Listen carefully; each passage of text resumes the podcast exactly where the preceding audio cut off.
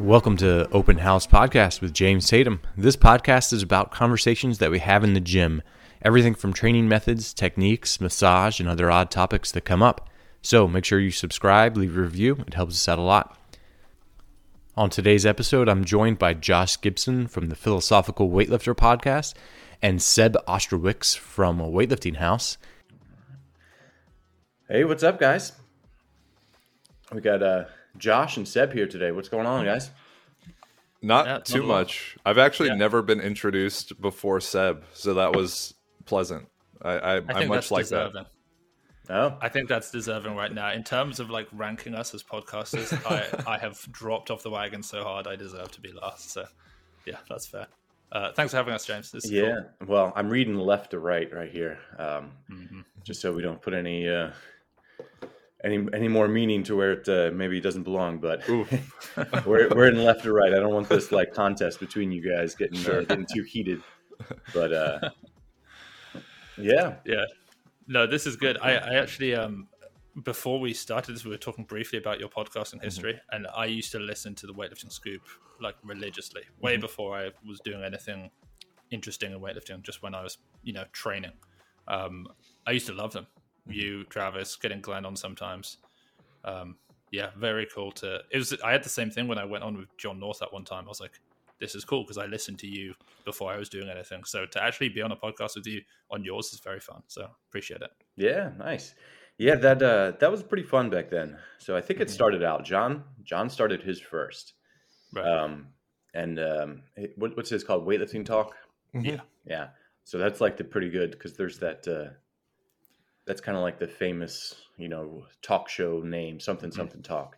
Yeah. And uh, you know, he started off and he was on Muscle Driver too with us, and then uh, then he kind of split off and did his own thing, and then we were kind of like, oh, well, we kind of like doing podcasts, and uh, you know, that Travis kind of led that whole um, Mhm. the starting of his, Mhm. and uh, it kind of made like a, I don't know, like a little name with his uh, his name, Mhm. you know, weightlifting scoop, Travis Coop. Um, Yeah. yeah. So that's kind of like where he kind of got that name, and, and we just Ah. kind of went with it. Well, I I, will say never drew that comparison. I, ne- I never clocked the scoop coop thing. no. I never did either. No. Yeah, yeah, because I mean, there's the scoop with like you know the transition Right. of the knees into the bar and everything. Gotcha. Yeah. And, oh, I didn't even get that. I didn't either. Oh yeah, I thought it was like, what's the scoop on weightlifting? and, and there you good. go. You get the third one, so it's like a solid name. And I will say, with that podcast, for me, I think it paved the way in terms of just the quality of of content. In that you Yeah. would get on Glenn, Jared Fleming. I mean, a variety of guests, explore a variety of topics, but they were pretty in depth conversations. It wasn't just you know the the basic stuff you'd hear every time you tune into a podcast. Mhm. It was much more detailed than that. So I really appreciate it. Yeah, Yeah, for sure. Yeah, I used to actually love the ones where it, I think it was even before the weightlifting scoop, where it was weightlifting talk at MDUSA, and you would go on occasionally. Mhm. Though, like I found that a really fun dynamic because you and John temperamentally come across as very Right. different, and also you were really pushing him at the time in the snatch kind of. I remember when you hit that double body weight 160, weighing 80, and it was like, even for me over in the UK, I was just like, this is the most insane thing I've seen. And for him to be a low 60, mid 60 snatcher as well, but a couple classes up, made for very entertaining training sessions and then also podcasts together. Yeah, yeah, we had uh, we had a lot of fun training there uh because back then we were just kind of like in the corner of a warehouse, and Right. um, there was uh, there was just an office in the front, and then we would like you know haul all these mics over there and just set up the podcast in, in between training sessions, and Right. and then uh, we'd either you know talk about training, talk about competition, talk some crap, you know, just Mhm. whatever worked. Yeah, it was uh it was fun. Glenn definitely knew how to set up a training Mm. environment for people to like thrive in and go after each other. Mhm. Mhm. I what I thought was one of the most interesting things is you get so and this is kind of how Instagram is it's curated in a way where you get like one perspective. So you'd watch like the the video that Glenn would take, but anytime you got an opposite shot at the warehouse, it was such an out of place setting with like a bunch of platforms against a wall and then there was just equipment all along it there were dogs it was like a lot of just like random stuff going on but it was like the most heated training sessions you could imagine Yeah. in the middle of it Yeah, yeah. It was. Uh, you know, you had like forklifts driving by. yeah Um, you know what they had? They had this stuff. They uh, they had giant pallets of plates there, Mhm. and they used to use this stuff to like clean the plates before they would print on them. Because they would uh, they would print, you know, they do custom prints or do screen printing pretty much is what they did on the plates. Mhm. And um, you know, Travis used to get this headache when Mm. he'd be lifted next to these like people cleaning these plates with this spray.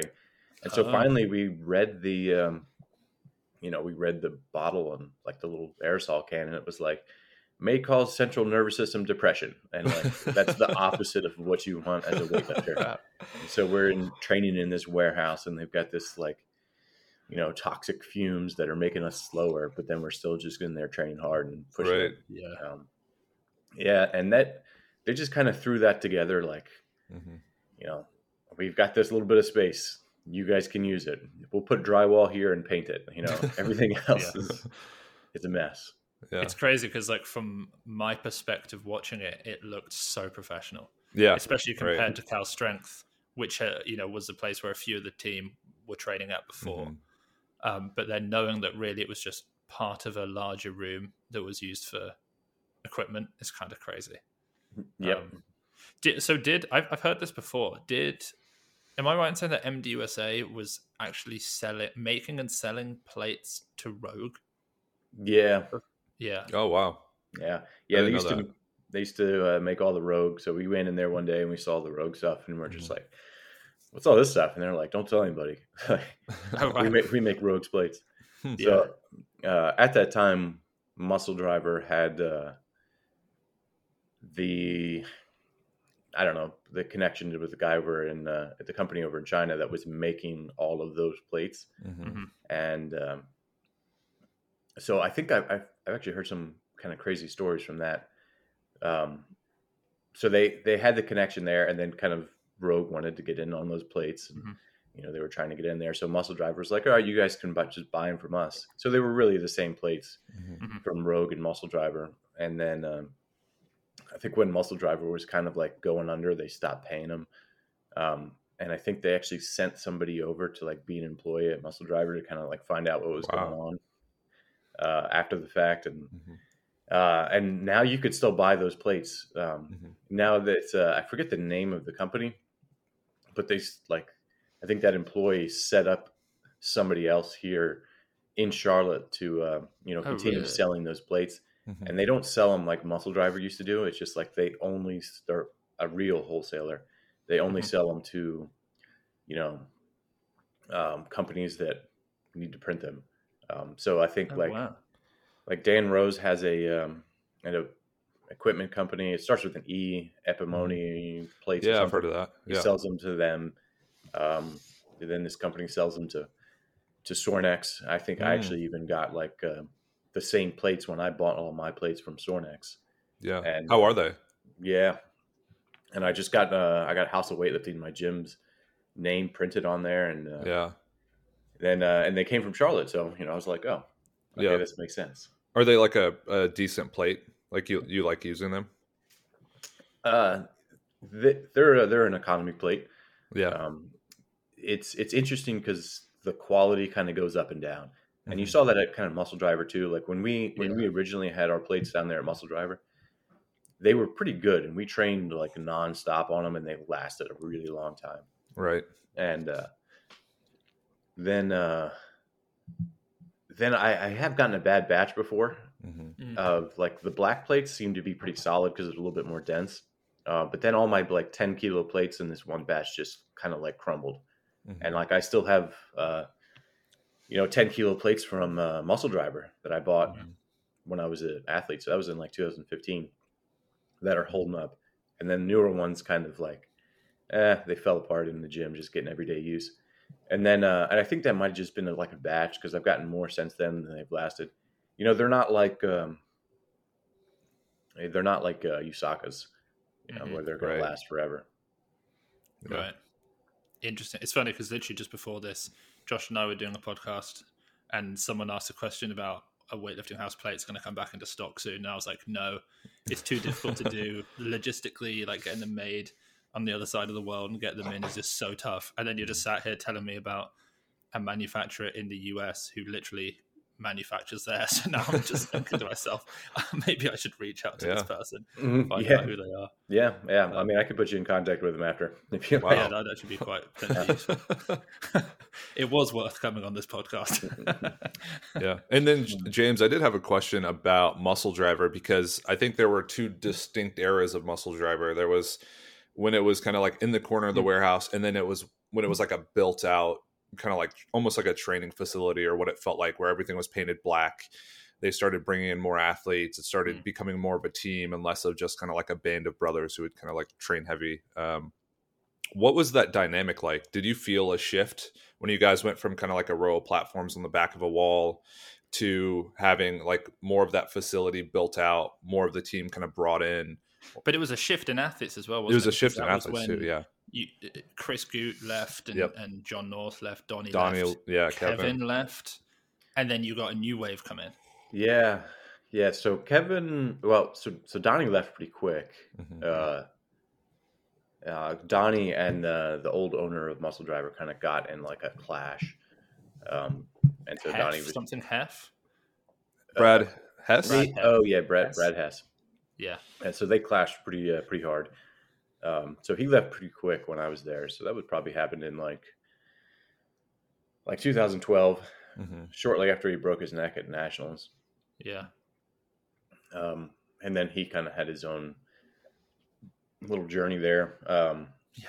And then John stuck around for a while, and then he opened up a little gym, Mhm. and uh, he kind of kept good relationship with the muscle driver because he was staying in Charlotte, and then. Mhm. And then after that, I think he went up to like Mash or something. I'm Mhm. not sure exactly, but uh, I, I don't remember when Kevin left. Um, Kevin was fun to train with, and he had a girlfriend that he was getting pretty serious with, and I think she was like ready to get out of Charlotte.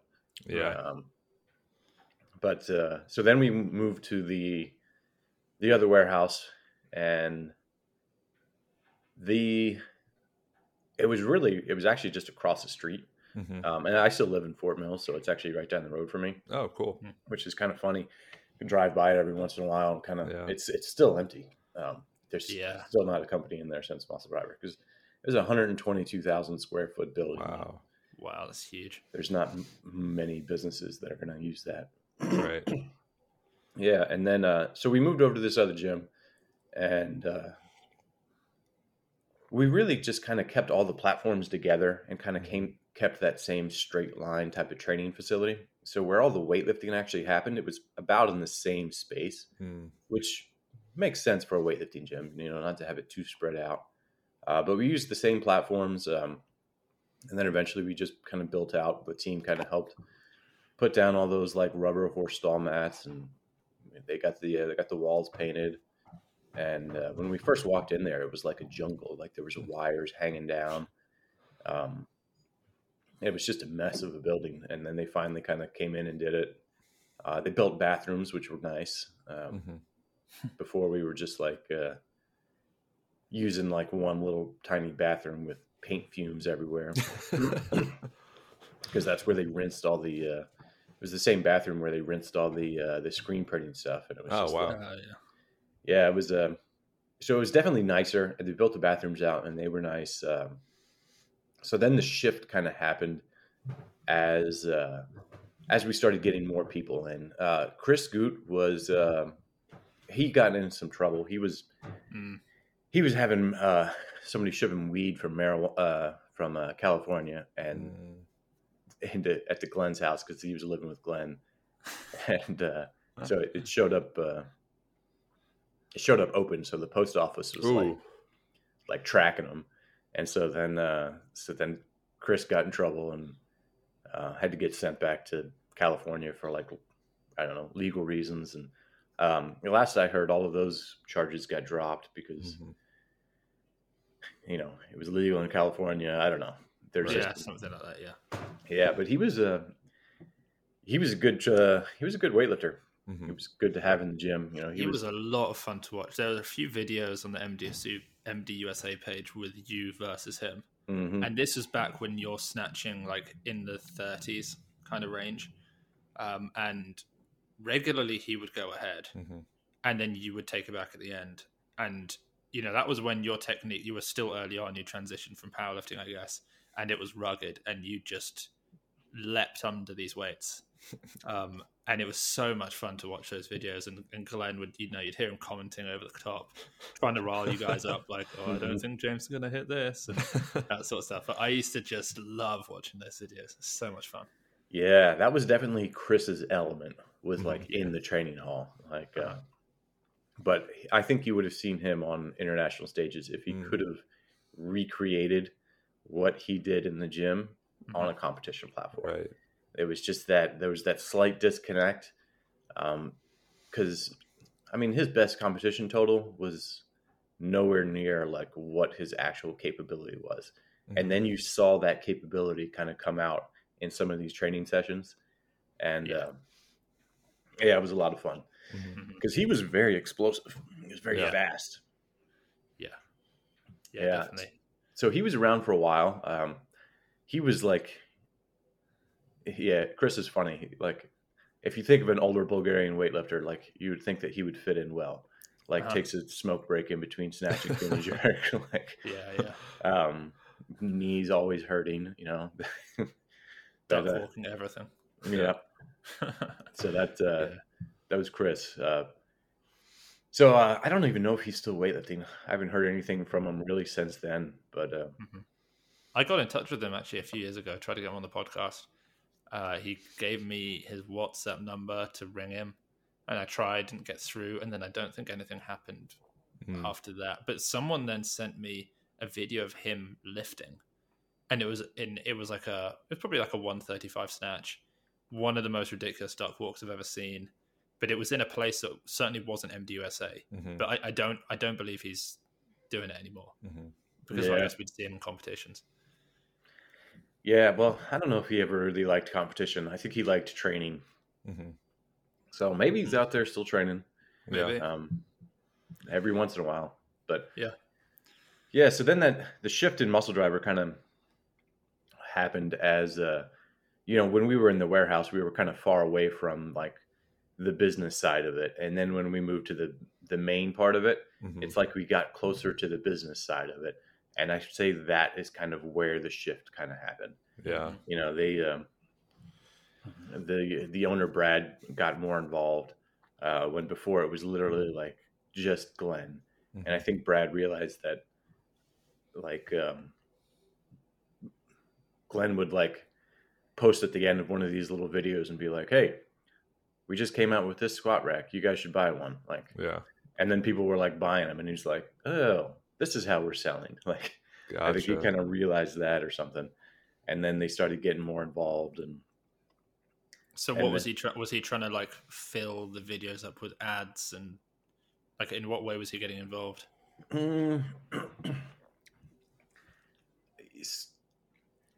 I think he was trying to get involved in like.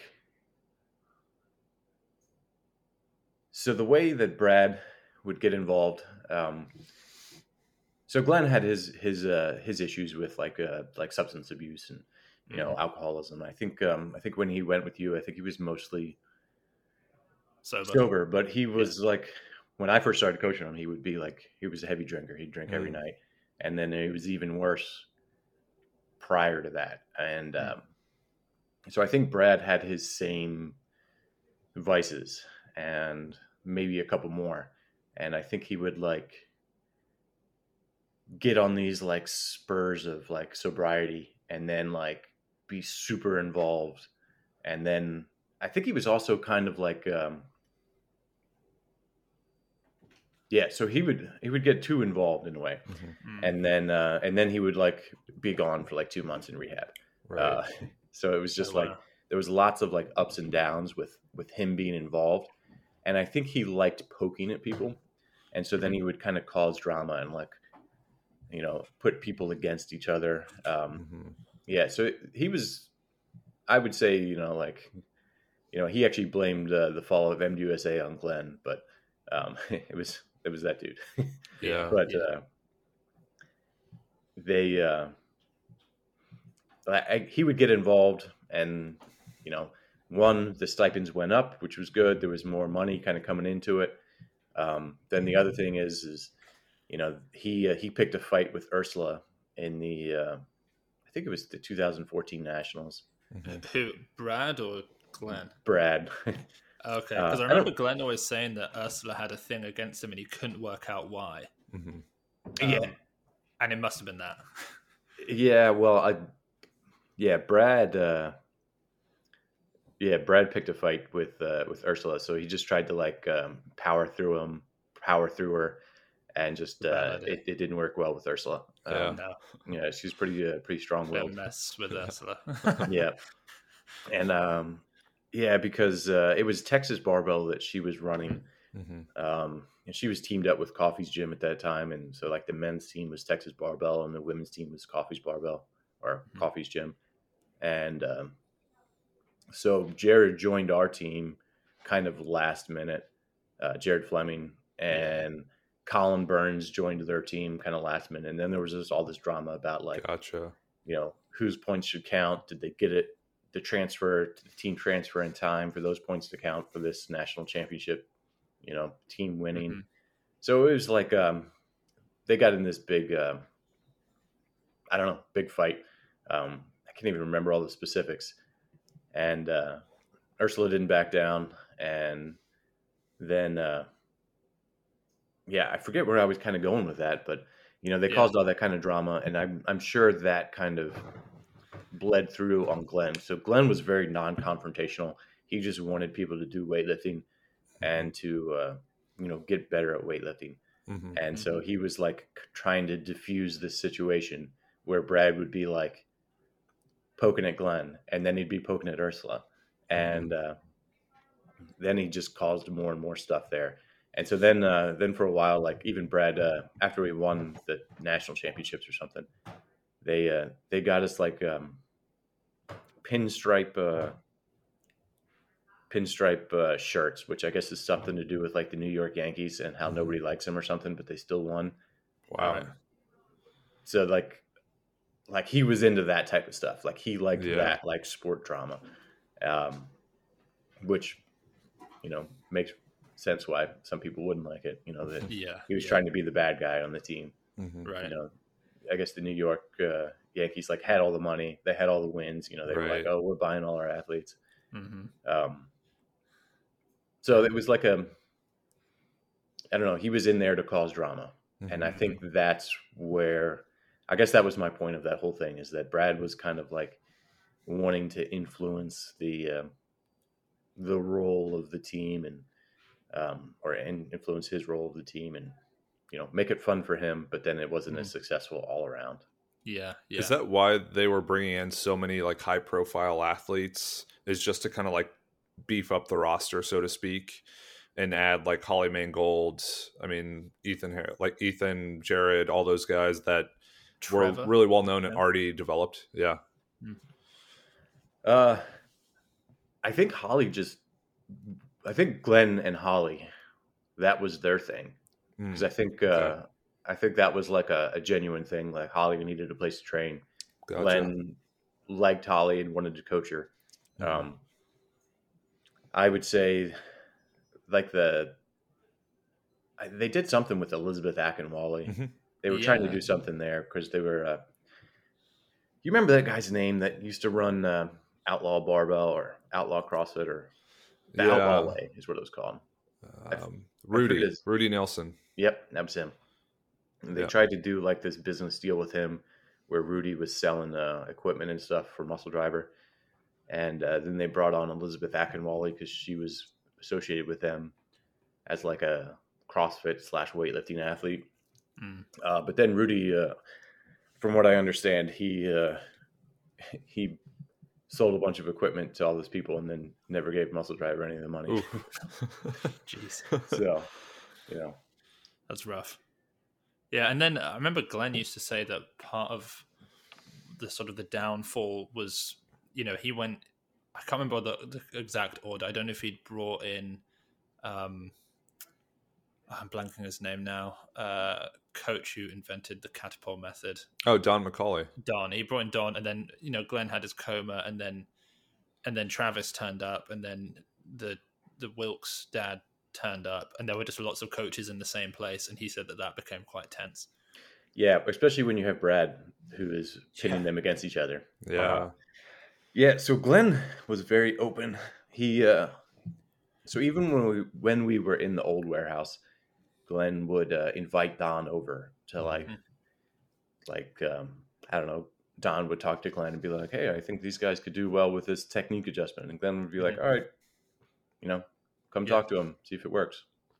And that was Yeah. just kind of Glenn's attitude, just like if it works, it works Mm. and uh, Don was willing to come over and kind of work with us a little bit. And um, you know, it clicked for a few people. Um, Don had a uh, a weird way of saying things. Mhm. Um, I always kind of equated him to like the you know the, the the artist versus the engineer. You know, Don was the artist. You know, it's like what he's saying is not correct. Mhm. But it might make you do something, and then in the end, you come out with a good painting.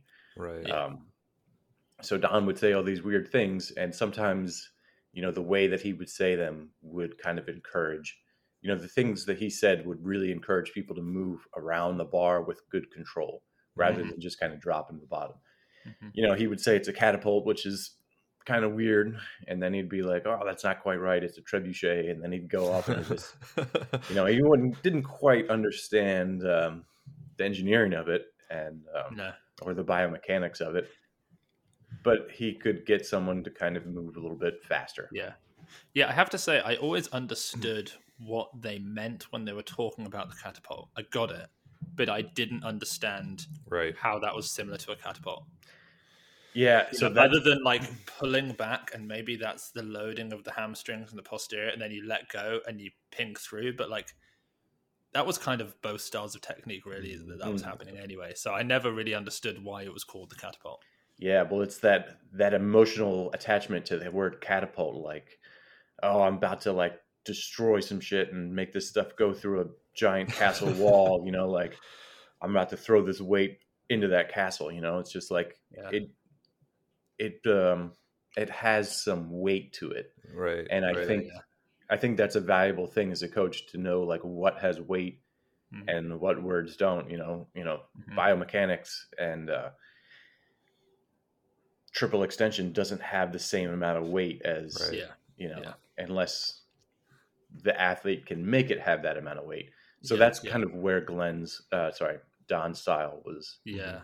um, and he was a good addition for a while because Mhm. he was very involved in training. Um, and then they they worked well together. And uh, then Glenn had a stroke, and then uh, pretty much Don became in charge of like the whole team, and and he was picking up and dropping Glenn off every morning from training, and uh, it was a lot of work. And like I think Don kind of felt like it wasn't his job, and he kind of came became resentful a little bit of the whole Mhm. situation. Yeah.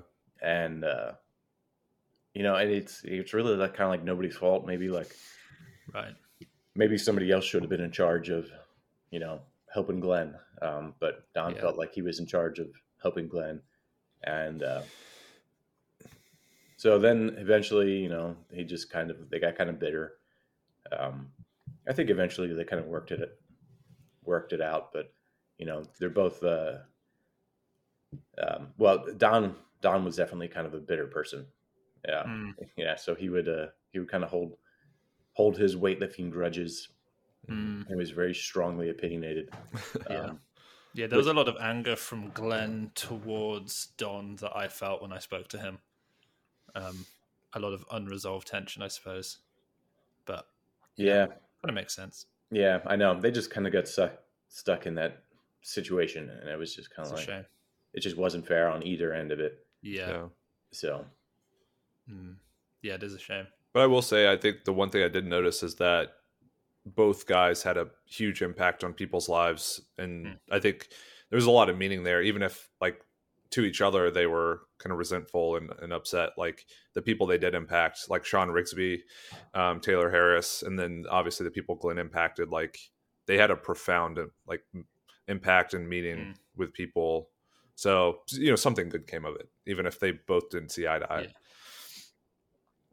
yeah. oh yeah definitely yeah, yeah. they uh i mean yeah if you bring it back down to like the beginning when they started it was like it was all about progress, and they were both excited about that situation that they were in. And they working well together, mm-hmm. and uh, you know, it's just the way things kind of went. I think if things kind of went a different direction from there, I think it would have been a completely different story. Right. Yeah. Yeah. Politics just get in the way of these sorts of things, which is a shame. Yeah. Yeah. yeah.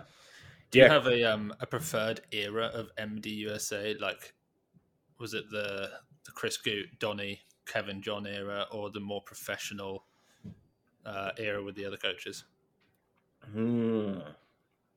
I'm sure there are rose tinted glasses framing both, um, but even so, yeah, uh, I'd say all of it until about 2015.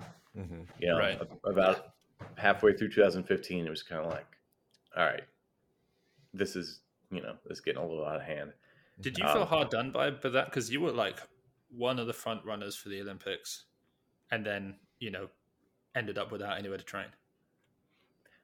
No, because I still did pretty good um, as far as like like at the Olympic trials. I hit a uh, I got called for a press out, but if I I uh, I did uh, 156, 185, which was like wow. a, a, 341, yeah. and uh, my best was a 344, and uh, I think that was a little bit after that.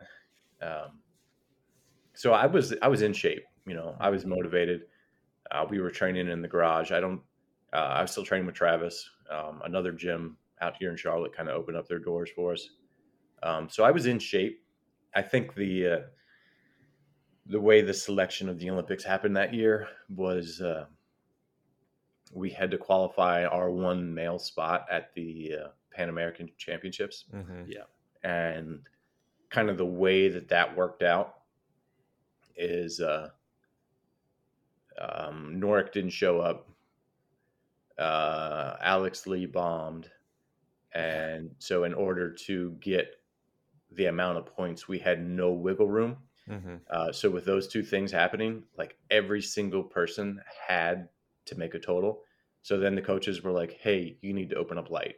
Yeah. Um, and so I actually went out there, and uh, so we opened up lighter. Like at the Olympic trials, I opened up at 151, and then Pan Am's I had to open up at like 145. Mm-hmm. Yeah.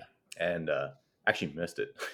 you know, I went right behind me, which was, uh, you know, just a dumb mistake. Uh, yeah. And that kind of set me up to have a low total. I think I only totaled uh, 333 there. Mm-hmm. Uh, and that was the one where I had to like have a, I had to make sure I had a total so that the t- Team USA could get a spot. And mm-hmm. then I had to progress on it. Right. Um, and I think even if I like had done my best total at Pan Am's, Kendrick's total was still kind of far ahead of mine. Yeah. You know? So yeah.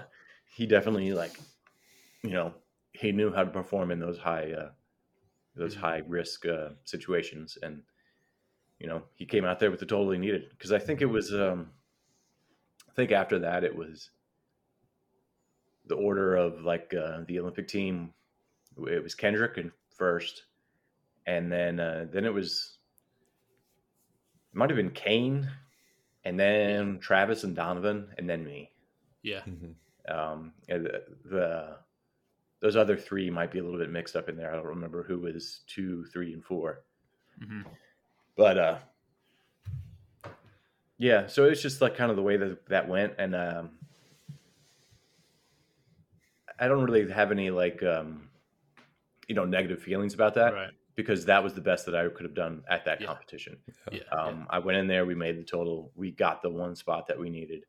Yeah. Um, yeah. The, I remember watching things... that competition, uh, the Olympic trials from my, it was like 2 a.m. in the UK. And I remember being in bed with the lights off and I had my phone and there was a guy whose name I'm blanking who you trained with for a while who was quite good but never great. He was like a 140, one 70 guy.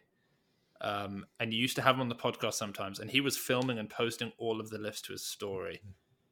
Uh, his name wasn't Bergner, but it was almost like that, I think. Yeah, so Um, you're probably talking about Trevor. Um, Was it Matt Bergeron? Matt Bergeron. Yeah, it was Matt.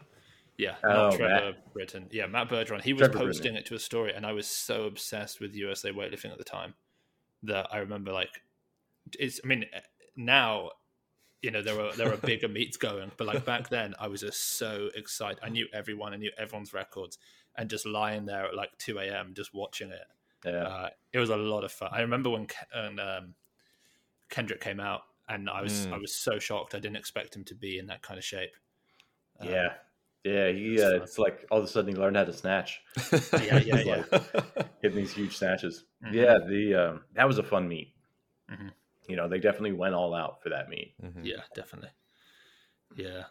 And that be- was when there were like two two sessions, I think. So if you were in the first Yeah. one, you were at a disadvantage because the heavier people could see what you got and then know what they needed to do roughly to kind of beat that for their rankings. I think. Yeah, well, I think it was still one session. Oh, was it okay? It, it was two sessions, like a male session and a female session.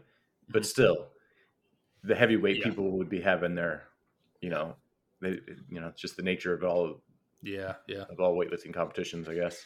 yeah. Um, yeah, we still kind of had an idea. That one really kind of hurt, like um, the really lightweight people. Mhm. Like I think Derek Johnson came out with a pretty good total, but it's just like, oh, all right, so we know which one to hit. Okay, Yeah. Right. like one kilo more than him, you know. yeah. It's harsh. Um, so like Yeah. that, uh, that's that's just the terrible part about being a lightweight person. Yeah. Mhm. And then I know Seb and I, we were privileged to watch, you know, when you joined MDUSA, you had that four year span up until the trials where it was like a lot of great lifting. You know, we were able to witness all of it. After 2016, I don't like, I haven't heard you talk much about kind of up until this point or, or seen much or like I, I see lifts, right? I see the, the odd lift here and there, but after 2016, I'd just be interested in hearing your commentary on like how the next four years went and where your mindset was at if, you were kind of like off the tail end of that trying to gun for another quad or if you had other plans like the last four years what what were you kind of thinking about in terms of your lifting and what your goals were Yeah. So I uh, I made the 2017 Pan Am's, and uh, two weeks before, I actually um, I ended up getting nerve damage in my uh, shoulder. So um, it was a it was an axillary nerve, and uh, I was just I couldn't even lift my shoulder. So they ended up saying it was a stretch injury, uh, and so it's just I just got really weak in my left shoulder, and then I couldn't uh, couldn't hold any weight overhead. So that uh, that kind of slowed things down for quite a while. That's when I um, that's when I wrote that GPP book, and then I Yeah. uh, then in, uh, a year later I opened up the gym mm-hmm. in 2018, and uh, yeah, so then you know that the shoulders kind of always kind of limited me a little bit since then because it's a it's a kind of a weird injury. Like it uh, when you have nerve damage, it doesn't really hurt. Um, things just get a little bit weaker. So then I would have like some compensation going on, and then when I would start compensating for things, that then I would have pain. So then I kind of got stuck.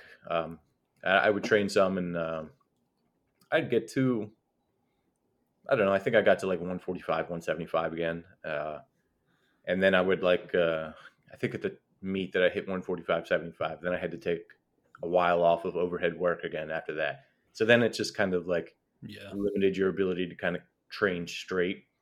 Uh, yeah So the, uh, you know, I still kind of have issues of, with like, with like shoulder stability and stuff. So I actually just started a different sport to kind of like use this other sport as a little bit of GPP to kind of, you know, activate uh, Mm. some muscles that are uh, not used to getting activated or just uh, that I've gotten too specialized in weightlifting that I'm not getting um, some of these other muscles to activate. Mhm. Mhm. And weightlifting meaning like even like bodybuilding type stuff because Right. you know I've been doing it since I was a kid. You know, just lifting weights nonstop. Uh, yeah so to uh, just to get my body kind of back you know 100%, and it kind of never really got all the way back up after that nerve damage.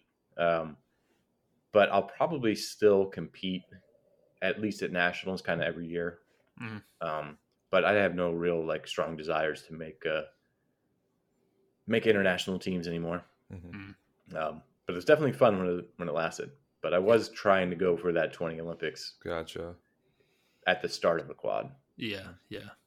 Fair enough. Yeah, I remember one video that Travis posted, Travis Mash, uh, back when he had quite a big team in that gym, and you turned up. I think I'm pretty sure. Yeah, I remember You this, turned yeah. up with a couple of others from the old MDU SA team. I remember thinking like, "Oh my god, this is so exciting! Can you imagine if they now join this team?" And at the back of my mind, I knew you wouldn't really, but I remember that training session. You know, seeing sort of these two worlds collide again, where we had the new, uh, we had Dylan Cooper and, and Damron. uh, Damron and that lot, and then you guys who are sort of the veterans turning up. I remember enjoying that that video. Yeah, yeah, that was fun. Uh, Yeah. because that was Travis's like little tiny like hole in the wall gym, and they just had so many people in Yeah, that it looked gym, crazy. Yeah, and uh, it was definitely a fun training environment. Mhm. yeah, I think I remember we went there, and uh, I guess we showed up late. I, I don't remember exactly. Nathan had already finished maxing out on snatch, and then we got Right. there, and then he was like, "Oh, I'll go again." And um, so then I beat him in the snatch, and then he, uh, then I took a rest after snatch, and he got mad, and I don't know if he got mad, but he was like worked up, and uh, so then he maxed out on snatch again, and Wow.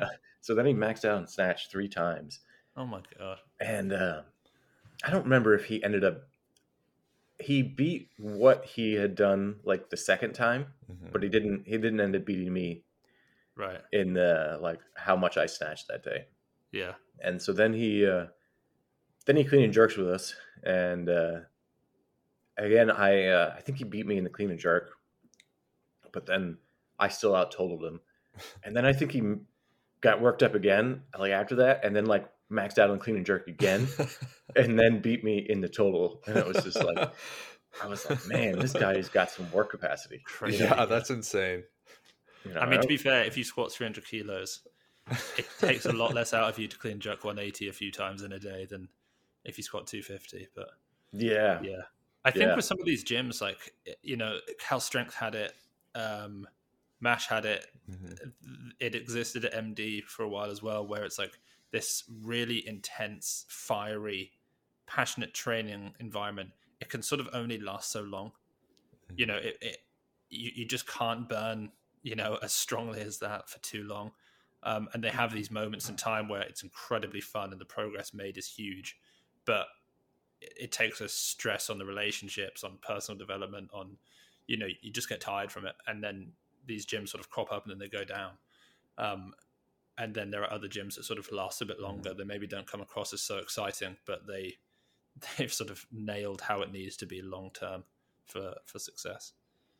Yeah, yeah, it's a it's an interesting perspective because that's you know that's kind of how how training goes. You know, if you Yeah. uh, there's just Right. that small window where you can train at that Crazy. max out effort all the time, and Yeah. you make these crazy gains, and you get a lot of publicity Yeah, and a lot of excitement around it. But it really is. I mean, it's a it's a short window of time. You know, you've you know you depending on when you come in, you probably only have you know maybe four years yeah, to be able to train like that, especially if you have a good base. And then a lot of other people, you know, if you don't have that base, you know, you uh, you got six months, you know, I think Right. you get injured. Well, and Yeah. you were in that exact environment. For you, was it the competition that drove you every day to to go as hard as possible? Because, like you just said, I mean, you you burn too hot, and eventually the flame goes out. And I think with that training style, which is what Glenn, you know, championed, competition first.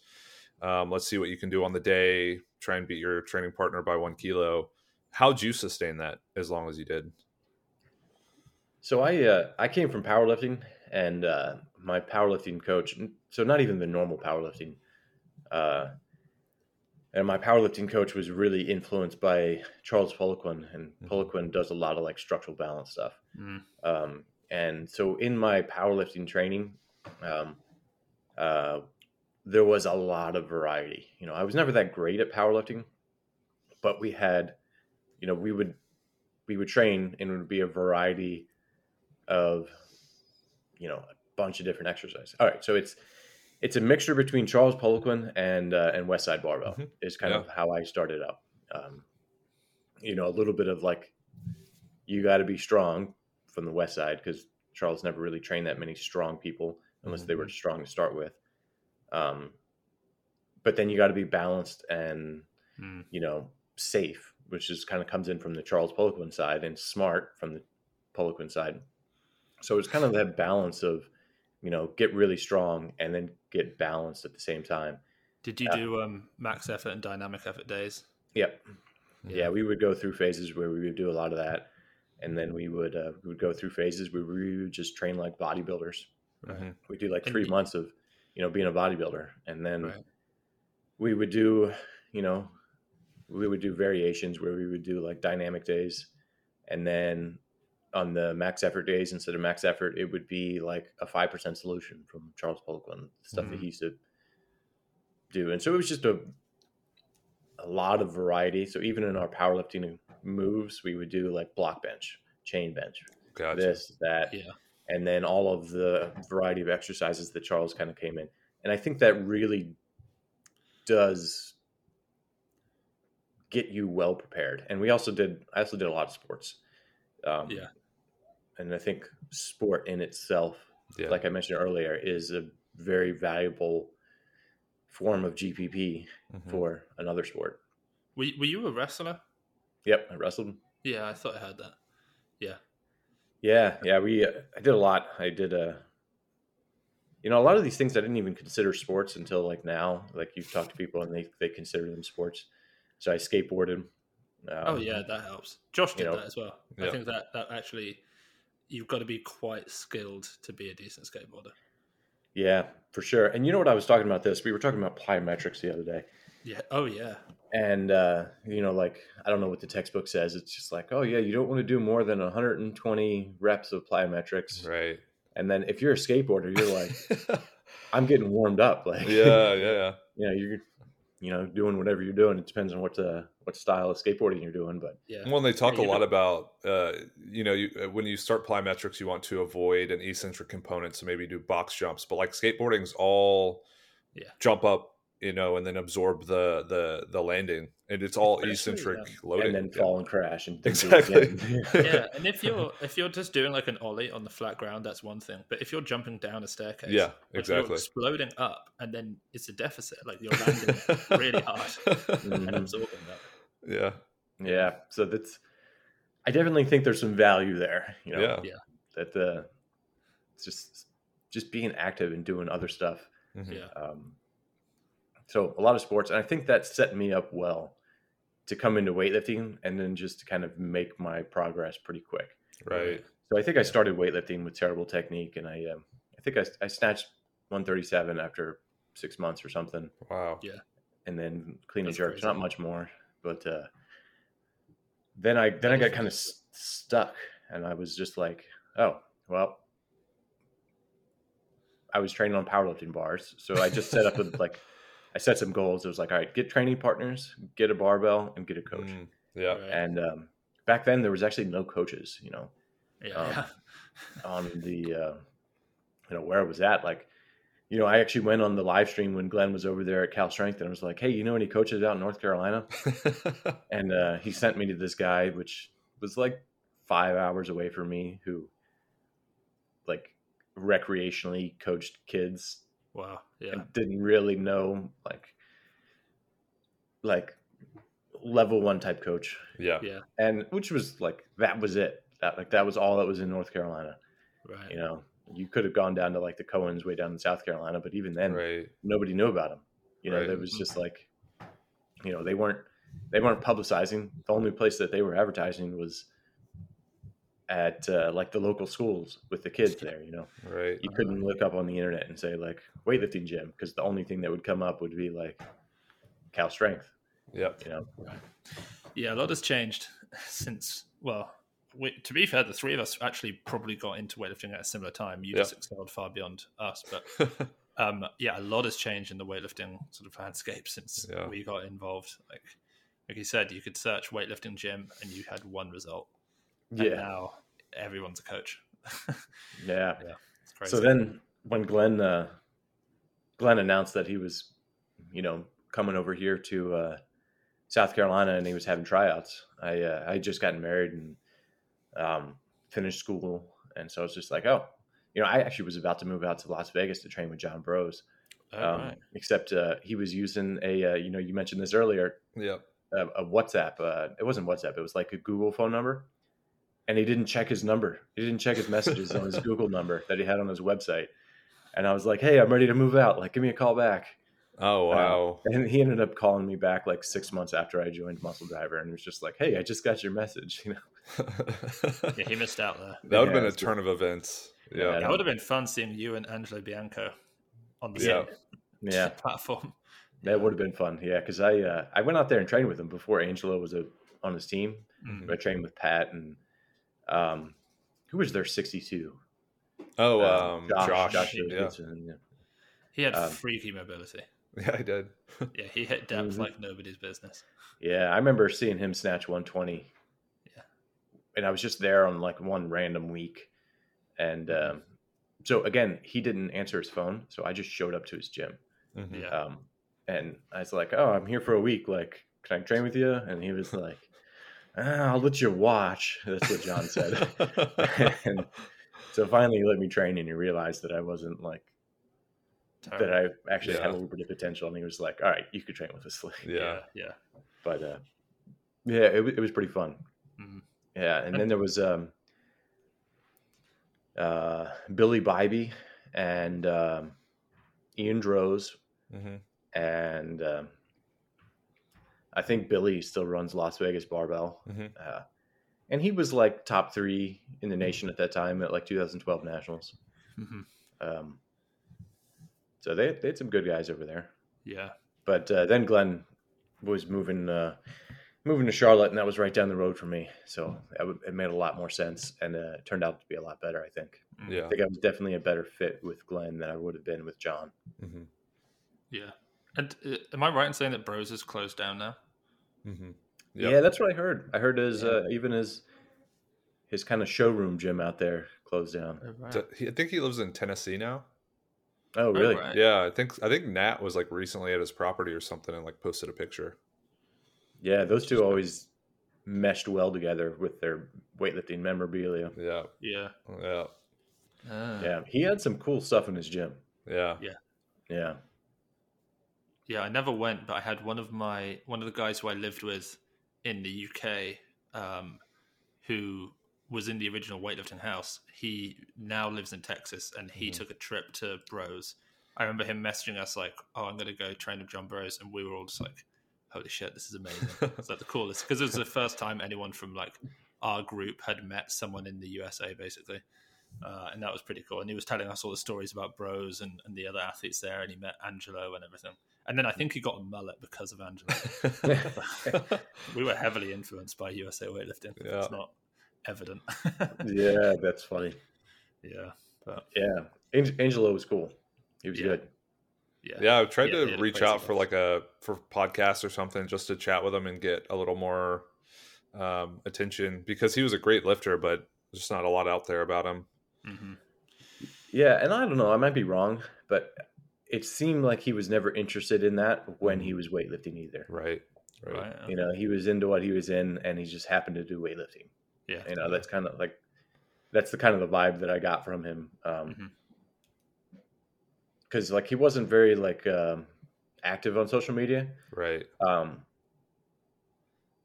and you think like, oh, what's this guy doing? But then you meet him, and it's just like this dude is super cool. Like you would Yeah. expect to see that kind of portray through, but I just don't think he was interested in, you know, putting his business all out there. Yeah. Yeah. yeah. Fair enough. It's not for everybody. Yeah. Right. You know, it kind of feels like it has to be for everybody these days, Yep. especially with weightlifting and Instagram. But it really doesn't need to be like that. Mhm. You know, don't need to post everything. Yep. Yeah, Yeah. I can see that. Yeah. Yeah, Yeah. so that was kind of like a like a, the trip in uh, in memory lane with all the the stuff in weightlifting, kind of in that 2012 to 2016 quad.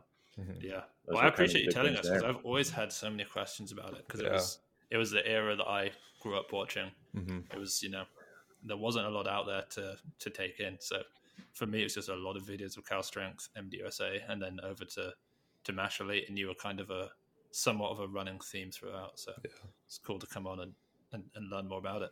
Yeah, just see the different perspectives, and I'm sure Yeah. you'll get a different perspective. You know, it'd be interesting. It'd be to talk to uh,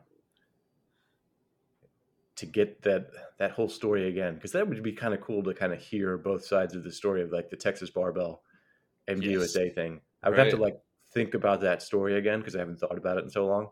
hmm and kind of like write down what I remember, and then talk to um, you know who was on Texas Barbell then. Maybe even just I don't. Ursula's probably pretty busy now with all of her politicking, Right. um, but uh, just to you know to talk to somebody about that and to kind of see the the back and forth because I remember they were like um, it got pretty heated. It got pretty fun because uh, Muscle Driver had these like cheap uh, change plates that they used to have Mhm. that they just they pretty much fell apart, just like DHS uh, plates. You know, they just kind of their change plates fall apart. It's probably made Yeah. in the same factory, and uh, all of the Texas barbell people started like posting terrible reviews of them, and then posting up like all of their like crappy Pendlay plates getting sent to the dumpster. You know, Wow. it was uh, like the clash that happened between Muscle Driver and Texas Barbell at 2014 Nationals. I think it was. Mhm. It might have been 13. Mm. No, it wasn't 13. It was 14 because that was after the ice skating rink one. Oh yeah, um, I remember hearing about that. Yeah. It, it was like the first time that like the team, you know, the team title at Nationals was like a big deal. Mhm. Uh, it used to be just East Coast Gold just ran through Yeah. team Yeah. titles because they were the only ones organized and the ones that cared about it. And then like then people started getting interested in it. You know, it started becoming like a cool thing to win. I think after 2014. Yeah. Mhm.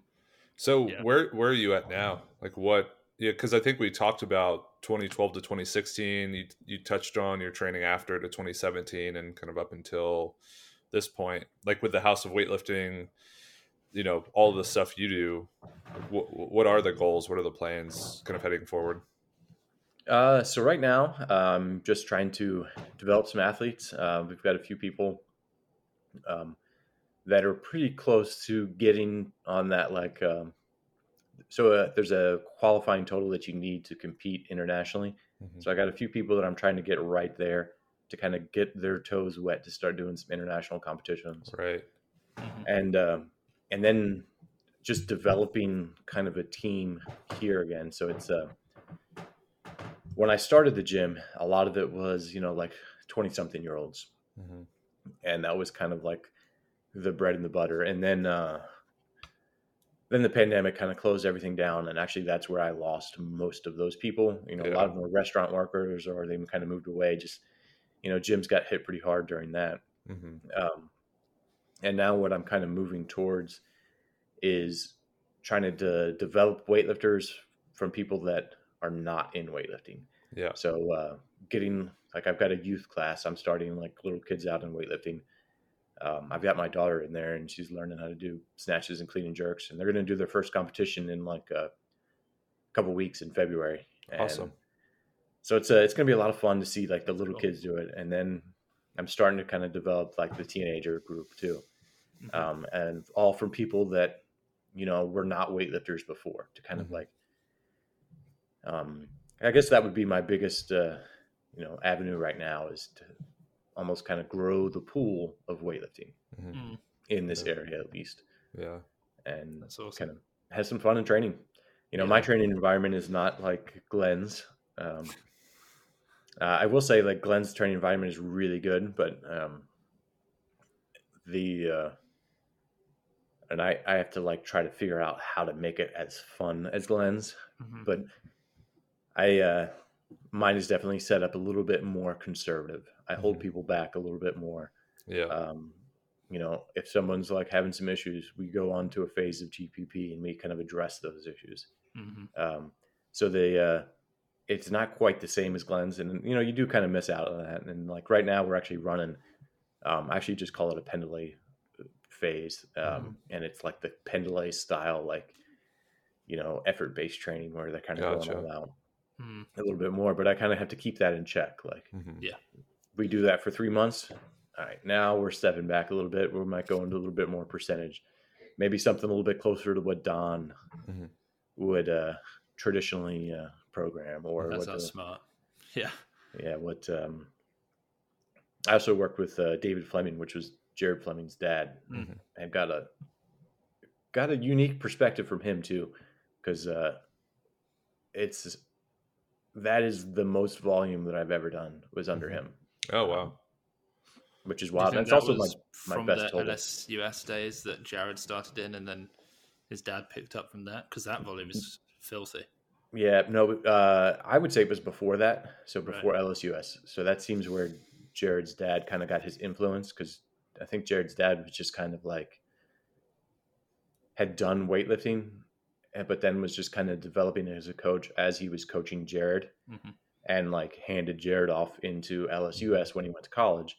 But Jared still definitely had his base because he was part of East Coast Gold kind of as a kid growing up hmm and um, and his dad kind of mostly coached him, and uh, I think he got a lot of his stuff from uh, from Leo Totten, who was also one of my coaches Mhm. uh, for a couple of years, um, and like the percentage style. But I think David's volume, he just kind of naturally gravitated towards higher volume Yeah. um, which is interesting because then I think he ended up uh, doing really well coaching CrossFitters that could handle that Yeah. volume. Interesting. Yeah. Um, Yeah. Could believe that. So yeah, just kind of taking influences from lots of different people, and then uh, the the main uh, the main goal is sustainability. hmm You know, kind of uh, kind of go in with that. Uh, it's something that I had always thought about going into training was uh, was Chad Vaughn because he was uh, he was never like you know he was never like this huge thing that happened all of a sudden. It was like year after year, he Yeah. just kind of kept getting a little bit better, So a little consistent. bit better. Yeah. And then circumstances worked out well, and he was consistent, and he made his first Olympic team. Yeah. And then he was consistent for another four years, and then he made another Olympic team. Yeah. Right. yeah. So it's just like he was in the game. He did a lot of things right, which it kind of makes sense why he's doing that. Um, he's doing like barbell mobil- mobility. Mhm. Like, oh, okay, you know, he's probably got some pretty good, you know, life experience with a lot of these things because, you know, as far as longevity goes, he was one of the better ones. Yeah. And I think he didn't even train that frequently. I think I remember being told he his whole career was like three or four sessions a week, something like that, which is impressive. Yeah, yeah, that's that's how it's. Uh, I mean, that's how I started. Yeah. I I think people don't realize. I think well, Glenn realized it because he had that whole thing like, be a beginner as long as you can. Right. Yeah. But uh, people don't realize how strong you can get on three times a week training. Mhm. Yeah, absolutely. Yeah, because that's. I, I mean, I I train with some guys, and there was a guy that I trained with, who is, uh, you know, I don't think he's the most explosive person that I've ever trained with. Now that I've been around a little bit longer, but for the longest time, this kid that I trained with at my high school was like significantly stronger, and significantly more explosive than kind of than probably ninety five percent of the people that I've trained with, and that includes like, you know, Jared Fleming might give him like a run for his money because Jared was pretty explosive. But um, this just one random dude that I trained with was really Yeah. explosive and really uh, just really strong. Yeah. And it's Yeah. just you get in with that group, and then you you kind of get that training environment, and then you get Yeah. better and better. Yeah, Yeah. totally. That's cool. Um, gents, I hate to have to do this. I've got a, a meeting in a few minutes. Yeah, that I kind of need to get to. sure. Nope. Yeah, that's perfect. Yeah, my uh, my kids are being real patient, but uh, yeah, we're, they're all some. Home from school today because we all got COVID. So oh damn. so Yeah. this will be a good uh, good ending point. Yeah. So I appreciate you guys coming on. Yeah, yeah, of course. That was I fun. just- It's great to sit down for an hour and learn about things that I've always wanted to know. Exactly. Yeah. I feel like everyone's got a slightly different perspective on what happened there, so yep. it just helps with the context. Yep. Yeah. Awesome.